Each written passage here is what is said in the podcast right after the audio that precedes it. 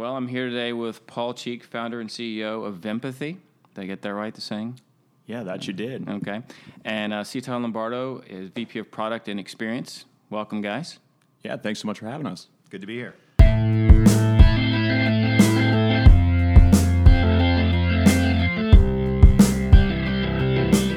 How do you know if you're building a product that people will want and use? The answer, of course, is you can't really know with any certainty, but asking your users is always a really good place to start. Not all product teams, though, particularly smaller, cross functional ones, have the luxury of a full time user researcher.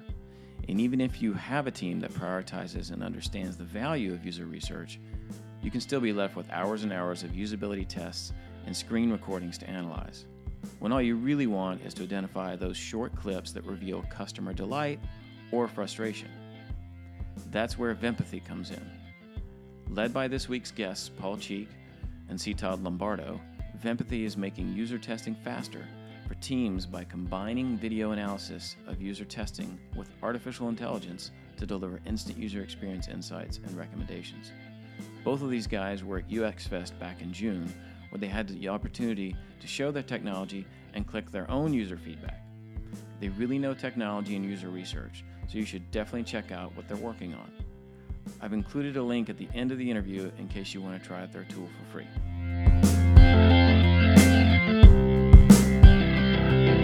I'll just start off kind of like I always do, just asking you to tell me a little bit about your backgrounds. How did you get to where you are today? Yeah, absolutely. Uh, I'm a serial tech entrepreneur and software engineer. I just love building cool things. I've started a few companies in the past, and you know, kind of found this trend of user research to be really, really interesting. Uh, it's something that I wound up having to do as an engineer, uh, and while that's not my full time job, uh, you know, I found a lot of problems with it, and I love to solve problems and build companies around those problems. Um, on this journey, I've been lucky enough to uh, to meet C Todd uh, quite randomly, actually. Um, and you know, we sat down, we had coffee, and and oddly enough, we both walked in thinking nothing would come of it. And you know, here we are today. Uh, it's been a it's been a you know great working with him, great story, and uh, yeah, happy to happy to be able to go build build some cool stuff with him.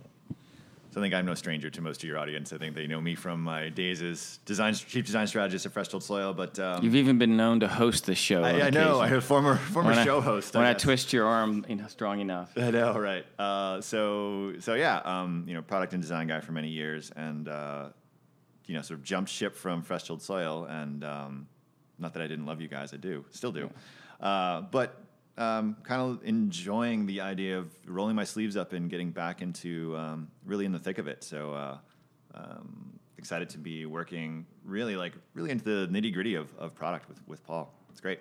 You talked, Paul, about uh, having done user research before as an engineer. That I haven't heard that very often. Uh, How does I mean? I, certainly, engineers are and or should be interested in the user intensely so. But in my experience, and I'm definitely not saying this is a good thing, there tends to be this maybe in old school is a good way to say it. It tends to be a wall between engineers and the users, and I don't, I, don't, I, I think that's a bad thing. But you came at it uh, from the jump. It sounds like being close to it. Yeah, absolutely. There's generally a, a huge wall um, between engineering and product design experience and the, the end customer. Um, and I've always worked on small cross functional teams building products. And in those scenarios, there generally is not a full time researcher, meaning that somebody needs to step up to the plate and, and tackle that challenge of figuring out what the user really wants. You know, and a, in a lot of cases, I just kind of had to jump into it, um, which I love doing because I'd rather be building a product uh, that I know people will use as opposed to a product that you know nobody really cares for.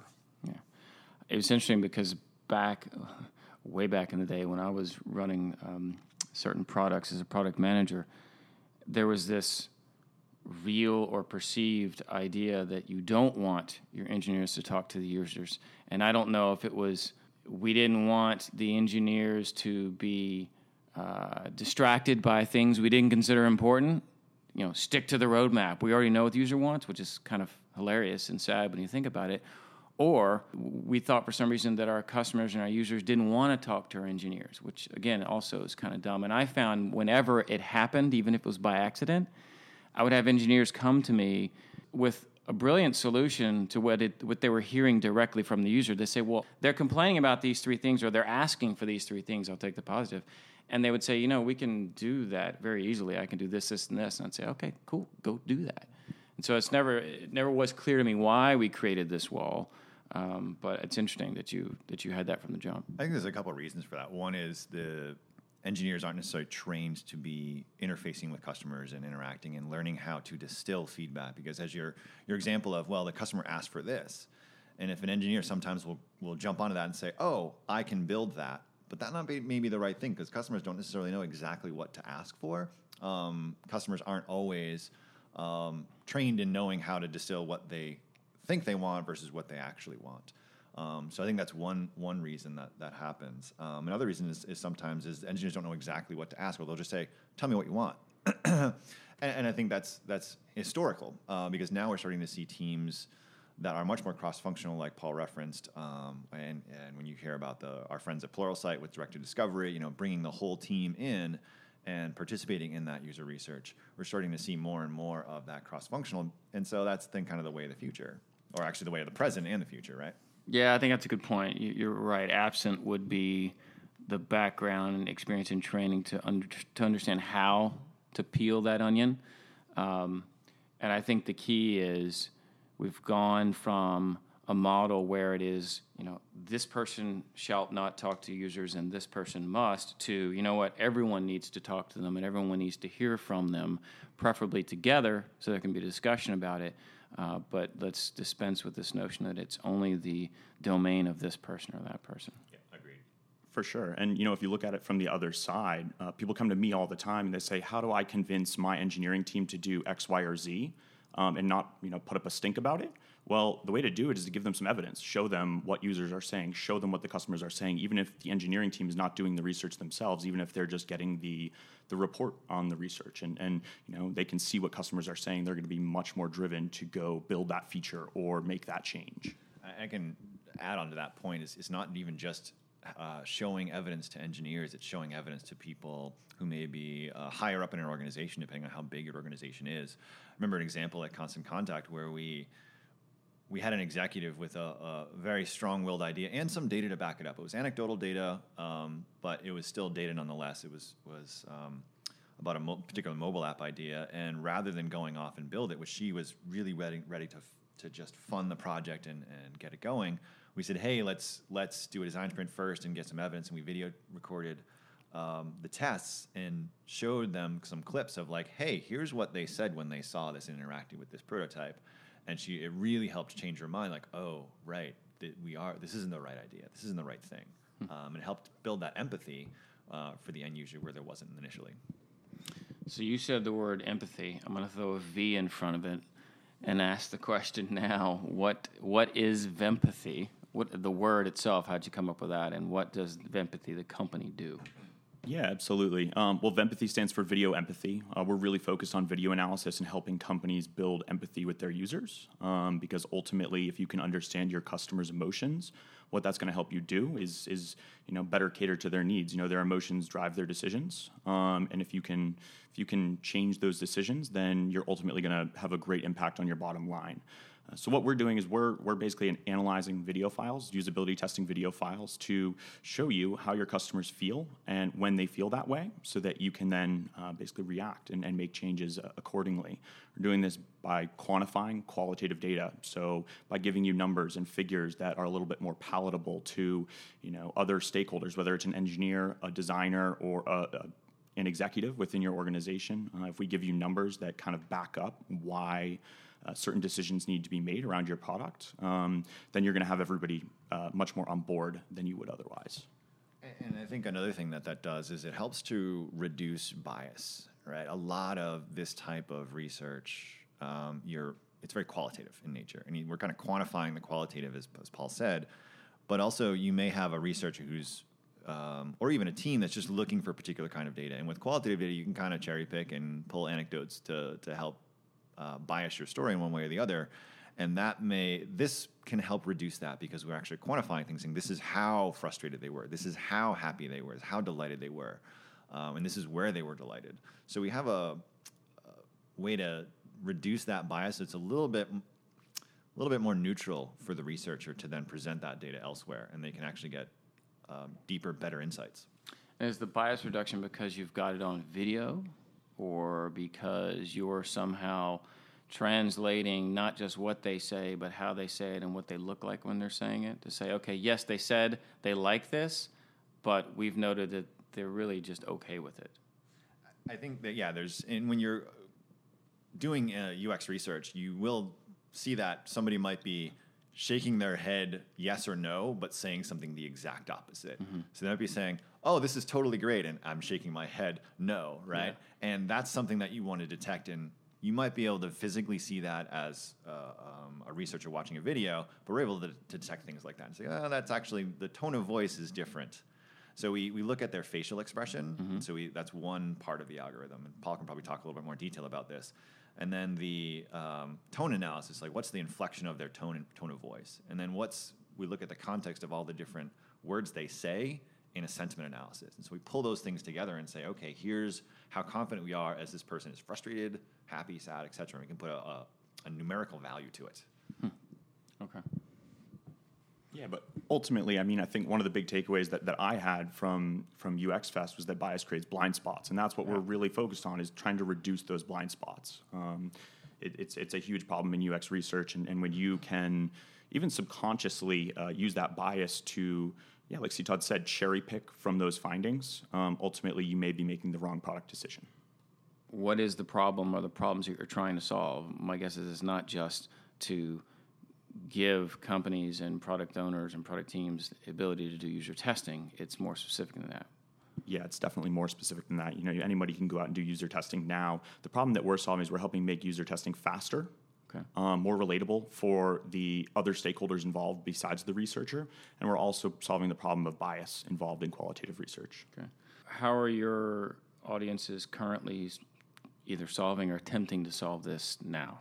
So a lot of what what UX research does, and I think this is no stranger, uh, no secret to most of your audience, is that you might um, create a prototype or even just a, uh, using your product, um, and either have some remote testing, perhaps maybe you send somebody a link and ask them to perform a handful of different tasks, or you could do um, in person, um, moderated or unmoderated type of testing. And um, you might watch the videos, watch the screencasts, and, and then make some, draw some conclusions based on did they complete the task, did they not complete the task, how frustrated did they look, where, where, where did they get stuck trying to complete these tasks. Um, and oftentimes it's very, very manual intensive and, and takes a lot of time and energy and effort from the researchers. And so we're trying to automate some of that and saying, okay, we could, you could do this unmoderated, and we'll actually give you a report from that. So you could, rather than having to watch, say, you know, 10, 10 minute videos, we, you can send out the link, get the report back, and say, oh, here's the three places where they're. Oh, so these are unmoderated. They, they can, yeah, they're Okay. unmoderated. Okay. You could use it moderated too, but Yeah. we have it set up so you can actually set prompts and do do uh, unmoderated. And you can just go with the report, or if something intrigues you, go in and actually watch it yourself. But to your point, you can have 10 hours of video that you could watch or not watch at your leisure. Thing. Yeah, that's exactly right. Um, you know, you can look at the high level reporting, or you can dig deep and watch the individual video files. That's actually where this really started. Is you know, I was working on a project where I had uh, just about ten hours of video that I personally did not have the time or patience to sit and watch. But uh, it turns out I did have the time and patience to build software that would watch it for me. That's, that's usually what I do. I just build something when I don't have that time to do it. So, um, what was I going to say? Uh, so it sounds like, if I were to say one of the biggest barriers today without something like Vempathy is the time element. time is a key key factor, um, and bias tends to play in as well. when companies and product teams opt not to do the user research, you would say time is one of the factors, bias is another one. Um, obviously, you're not going to overcome the issue of companies and product teams that just don't believe in it, which would be kind of odd. But um, Well, Yeah. it- it- there's plenty of teams that that that have that ego-driven development, right? Like, I know what to build, I know what my users need and want, and I'm going to go build that thing, and that still happens to this very day. We see it all the time. Uh, we saw it a lot when we were at Fresh Tilled Soil. We had companies come to us and say, "Build us this thing," and we'd be like, well, "Why do you need that thing?" And they'd Yeah. start explaining it, and we'd ask them why, you know, three or four or five times, and we'd realize that they realize they're they're initially wrong, even just in that conversation. Um, and with something like Vempathy and doing this more more quantified user research, you now have evidence. So if you turn around and, and make your case to somebody else, like an executive who's really, really intent on doing this thing, this can help you prevent from uh, building the wrong product. And I think that ties into one of the other problems we're trying to solve, and, and that is uh, executive buy in. I think that's one of the, the key reasons. Even if a product team knows that they need to be conducting user research, a lot of times they won't have executive buy in. And one of the reasons for that is, is actually because it's qualitative research, meaning that an executive is not going to get uh, key insights out of that qualitative in, uh, uh research. They're basically going to get uh, anecdotal evidence. But when they have numbers that back up what this qualitative research is showing, which we're basically trying to, to provide in our mm-hmm. quantified uh, reporting, then all of a sudden the executives have, have a very uh, solidified reason why their team should be conducting research uh, using our platform.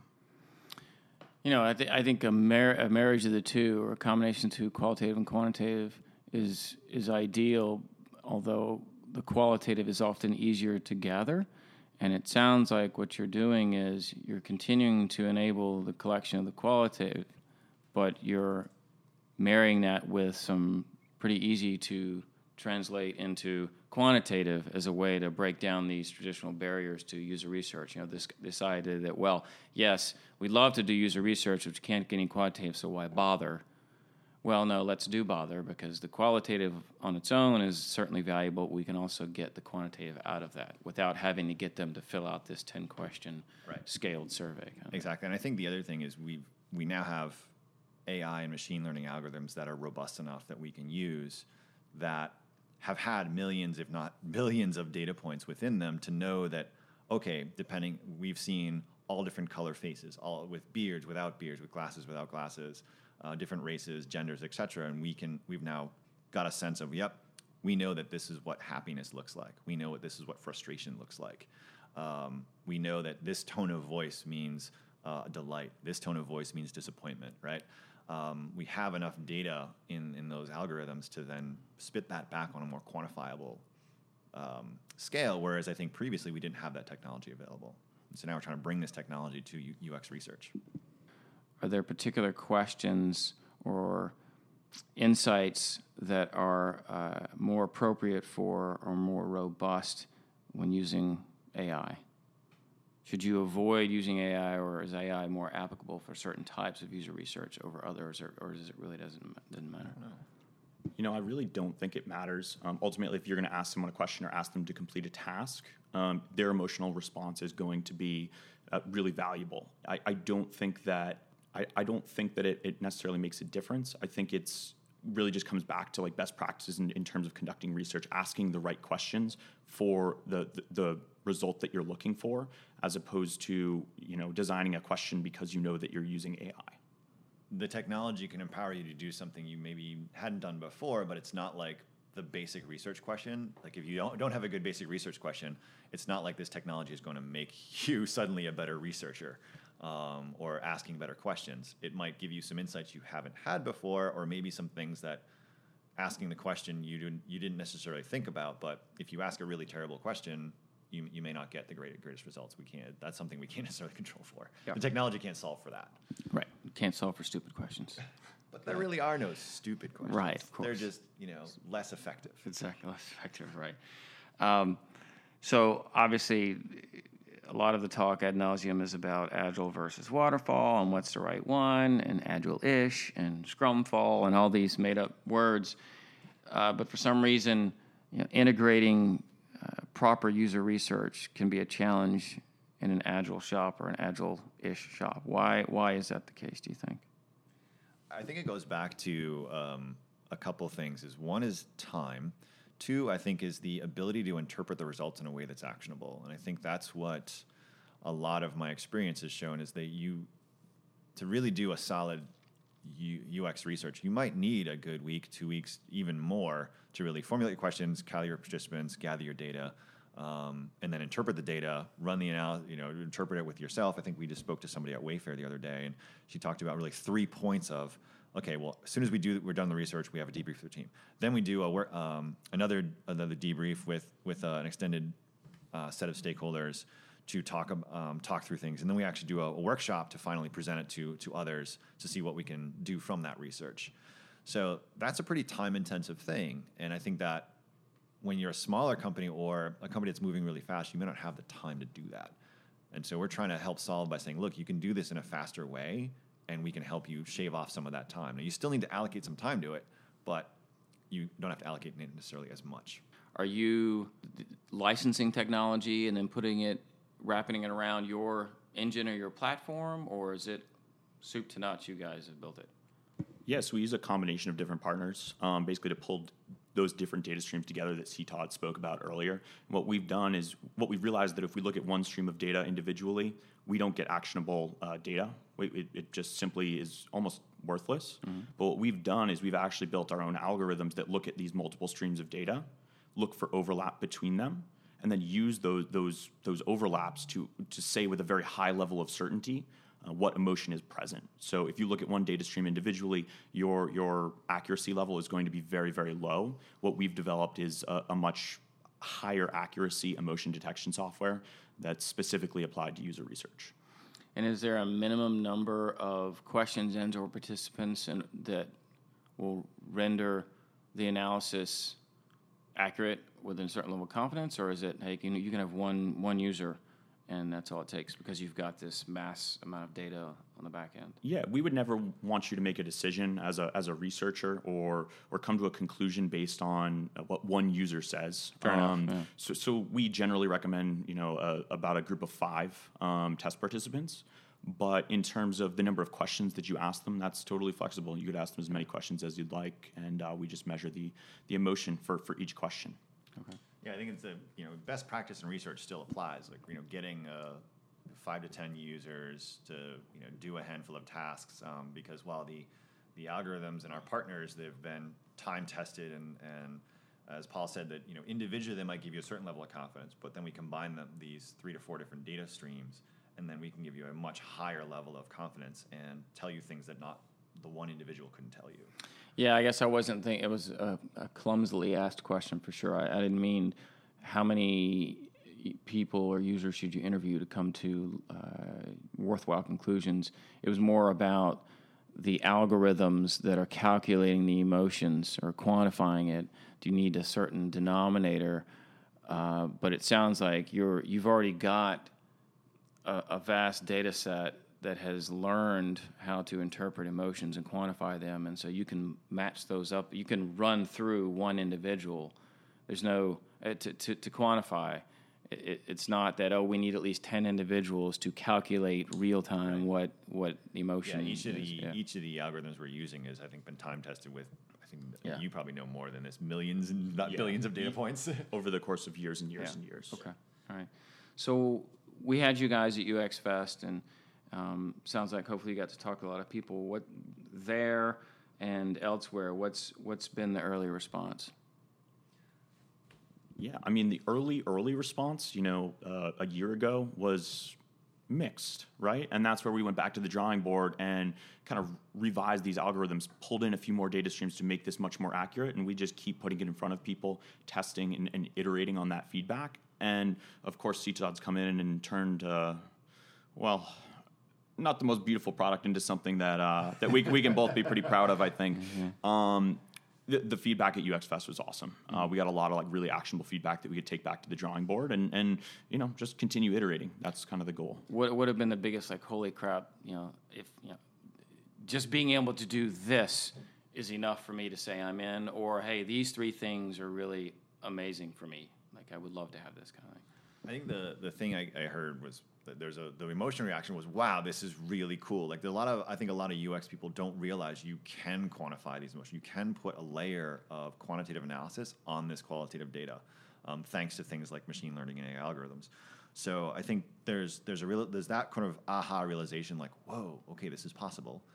And i think the other realization is wait this can save me some time.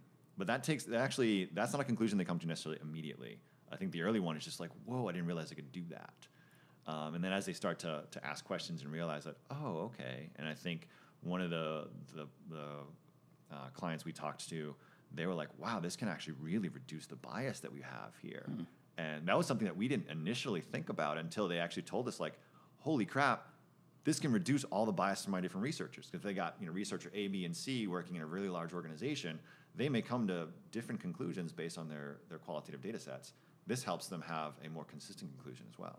So you guys, I don't know if you guys coined this phrase or if it's what you're using, um, or if it's common in the industry, but emotion measurement technology. Is that Yeah, I think guys- that's just a kind of a generic term um, that, that's used in a lot of the new artificial intelligence uh, emotion recognition software. So, are there other ways and other types of research that that's being used either through you guys or elsewhere in the industry? Yeah, absolutely. It's being used all over the place for all sorts of stuff, um, and that's what's really exciting. Is you know we look at kind of the algorithm that we've developed um, around pulling in these different streams of data for a more accurate emotion detection, um, and we realize that where we're applying it in UX research is really just the beginning. There are so many other places this can be applied. Um, Is this like the, the next wave polygraph test? Or? Maybe, but I don't think a day goes by where Paul and I don't think about or talk about an idea of an application of this technology in a different industry, and Mm-hmm. we all sort of like have to shake our and go, whoa, whoa, whoa. we're focusing on UX. And Yeah, UX yeah, that's what I was gonna it's sort of, say. uh, You have to you fight can that. really apply this to a lot of places, and I think one of the things that we're think UX research is great is because it's an unregulated environment, right? Mm-hmm. There's there's not like a lot of medical regulations that have to go in. It's because we talk a lot about some medical applications, of especially my partner being a, a surgeon. Uh, there's a lot of medical applications that could benefit from this, but right now we're like, uh, let's focus on what we know we can make work, and we don't have like an overburdensome regulations, Yeah. and we know we can add value to this uh, this user group. Having spent a previous lifetime and career in healthcare technology and biopharma, I would en- highly encourage you to stick with that gut, stick with that gut uh, decision to hold off as long as you can. it's I was very, in biotech two years ago. uh, it's very enticing because there are loads of problems to be solved, but man, it is it just fraught with regulation and lack of speed and all that stuff. And the amount of capital we would need to enter that market and time would be far more than we have today. Yeah. And and Phil also I should say with incredibly smart people, which is partly the frustrating part that you want to tap into that, and there are so many people who um, are more than willing and receptive, and in fact craving for uh, smarter solutions, but they just can't access them. Oh, I hear about it every day from from my partner. She's Yeah. she tells me all the time like this and this and this, and like oh, well we could solve that, we could solve that, Yeah. we'll solve that. But it's there, there's a matter of it becomes prioritization. Like what can they actually do with the the bandwidth they have? How has the company company or product changed? I mean, obviously we've only been together for about three or four months. You've probably had a year or so before that of of trial and error iteration. What's been the sort of pivot and change, and how has the vision for Vempathy changed since you started and where you're going? Yeah, I mean, the vision started really as just a way to record users, um, which, as it turns out, already exists on the market. There are plenty of uh, software platforms out there to conduct usability testing and record people. Um, but it's it's really changed in the sense that it's become more about reporting and analytics um, on those usability tests. So that's where you know looking to some of the other usability testing platforms and looking at ways to integrate or take videos from their platform and plug them in so that we can provide our advanced emotion reporting uh, that, that researchers can take back to their stakeholders. That's been much more of a priority uh, as of recent. Um, you know, knowing that that there are already existing platforms and trying to tap into those has, has become a, a, a priority for sure. Um, one of the other ways I think it's, it's really changed is, you know, a, around how we can how we can quantify the data. Um, you know, it was something that the first time we met, you know, you were giving a talk on peanut butter and jelly, which I didn't even know I was walking into. You know, I thought we were all going to sit around and have sandwiches. You were talking about how you know data can can be helpful for designers, and there were a lot of designers there who probably didn't understand the data science side of things, but that's because they're not necessarily capable of putting together all those numbers. So that's where this whole reporting aspect has become really important because a designer needs to be able to look at numbers and understand what they mean without having to, you know, put them into an Excel or it, without having to kind of crunch those numbers. So uh, changing the focus from just qualitative, here's a video, watch it, maybe put a comment on it, to here is all of the data that we think is important to you um, and that you can take back to your team and say decisively here's what we need to do to improve the product um, you know in, the, in the next week Because if one person might be frustrated with one particular task or one aspect of your product, but let's say the other five aren't, you might be able to say that anecdotally, but if we actually say, no, here's reason why, and you might have somebody who's very passionate about, it they want to fix this one thing because they saw this one user or two users struggle with it. He's like, yeah, but they're really not as frustrated as everyone else. And we can see, we can actually have that insight and say, well, we don't really need to fix that right now. Let's go on to something that has a higher priority and higher ROI than trying to fix this button or this form um, if it's not really really affecting us as much as we think. So it really is tying those two things together. And I think you know that that data science plus design. I think uh, the the older or the former question was should designers learn how to code, and I think the the newer question is should designers learn data science? And I think the answer is yes. Do you have to be a practitioner of data science? No. Uh, but do you have to understand numbers and understand uh, what basic data science principles are? Absolutely, because that's going to make you a better designer. Or in Paul's case, should engineers become user researchers? I think the better question is should engineers become designers? And the answer is uh, definitely no. Definitely no. What's been the biggest challenge thus far for you guys? I mean, it's early stage company, starting with a great idea. Sounds like you've done a lot of research and early feedback. What's been the biggest challenge? I think it's always continuing the, the feedback loop and making sure that how we're interpreting that feedback and even eating our own dog food and actually running Vempathy studies on our own product. Yeah. Um, and just getting uh, getting more people to use it and tell us what works and what doesn't, and even if they just do a, a, a simple Vempathy demo on it. And maybe actually we should give you a, a link at the bottom of your podcast to Yeah. like, hey, try it out and try this try this demo and see Yeah. what it's like to actually be a participant. Um, I definitely want to do that. Put that in there. Um, cool. Yeah, that'd be kind of fun. Anyone can just go through and, and, and test it out. I think that's probably the biggest challenge right now is just getting more and more people to do that. Like everyone's strapped for time, and sometimes people don't quite see the the immediate value, but once they start to dig into it, they're like, oh, wait, this really can help me. Yeah. Um, so that's probably the biggest challenge right now. All right, guys. So this sounds r- like a really cool technology that could have a lot of benefits to all kinds of product teams. Uh, those that either struggle with doing user research at all, or those who feel like that there must be a better way, but they just can't seem to access it and get others on board in their organization. So uh, I want to thank you guys for joining us on the show. Oh yeah, thank you. Yeah, thanks. It's been a pleasure to be here. Good to be back. Yeah, welcome back, C No- Talk. Notice how I kind of got into the like starting to interview Paul as like if I was host. Uh, no, that's good. That's good. You're the insider, so you know you know you, you know the questions to ask that Paul's going to want to answer. So that's good. That's cool. All right, cool. All right, guys, take it All easy. right, thank you. Thanks, Keith.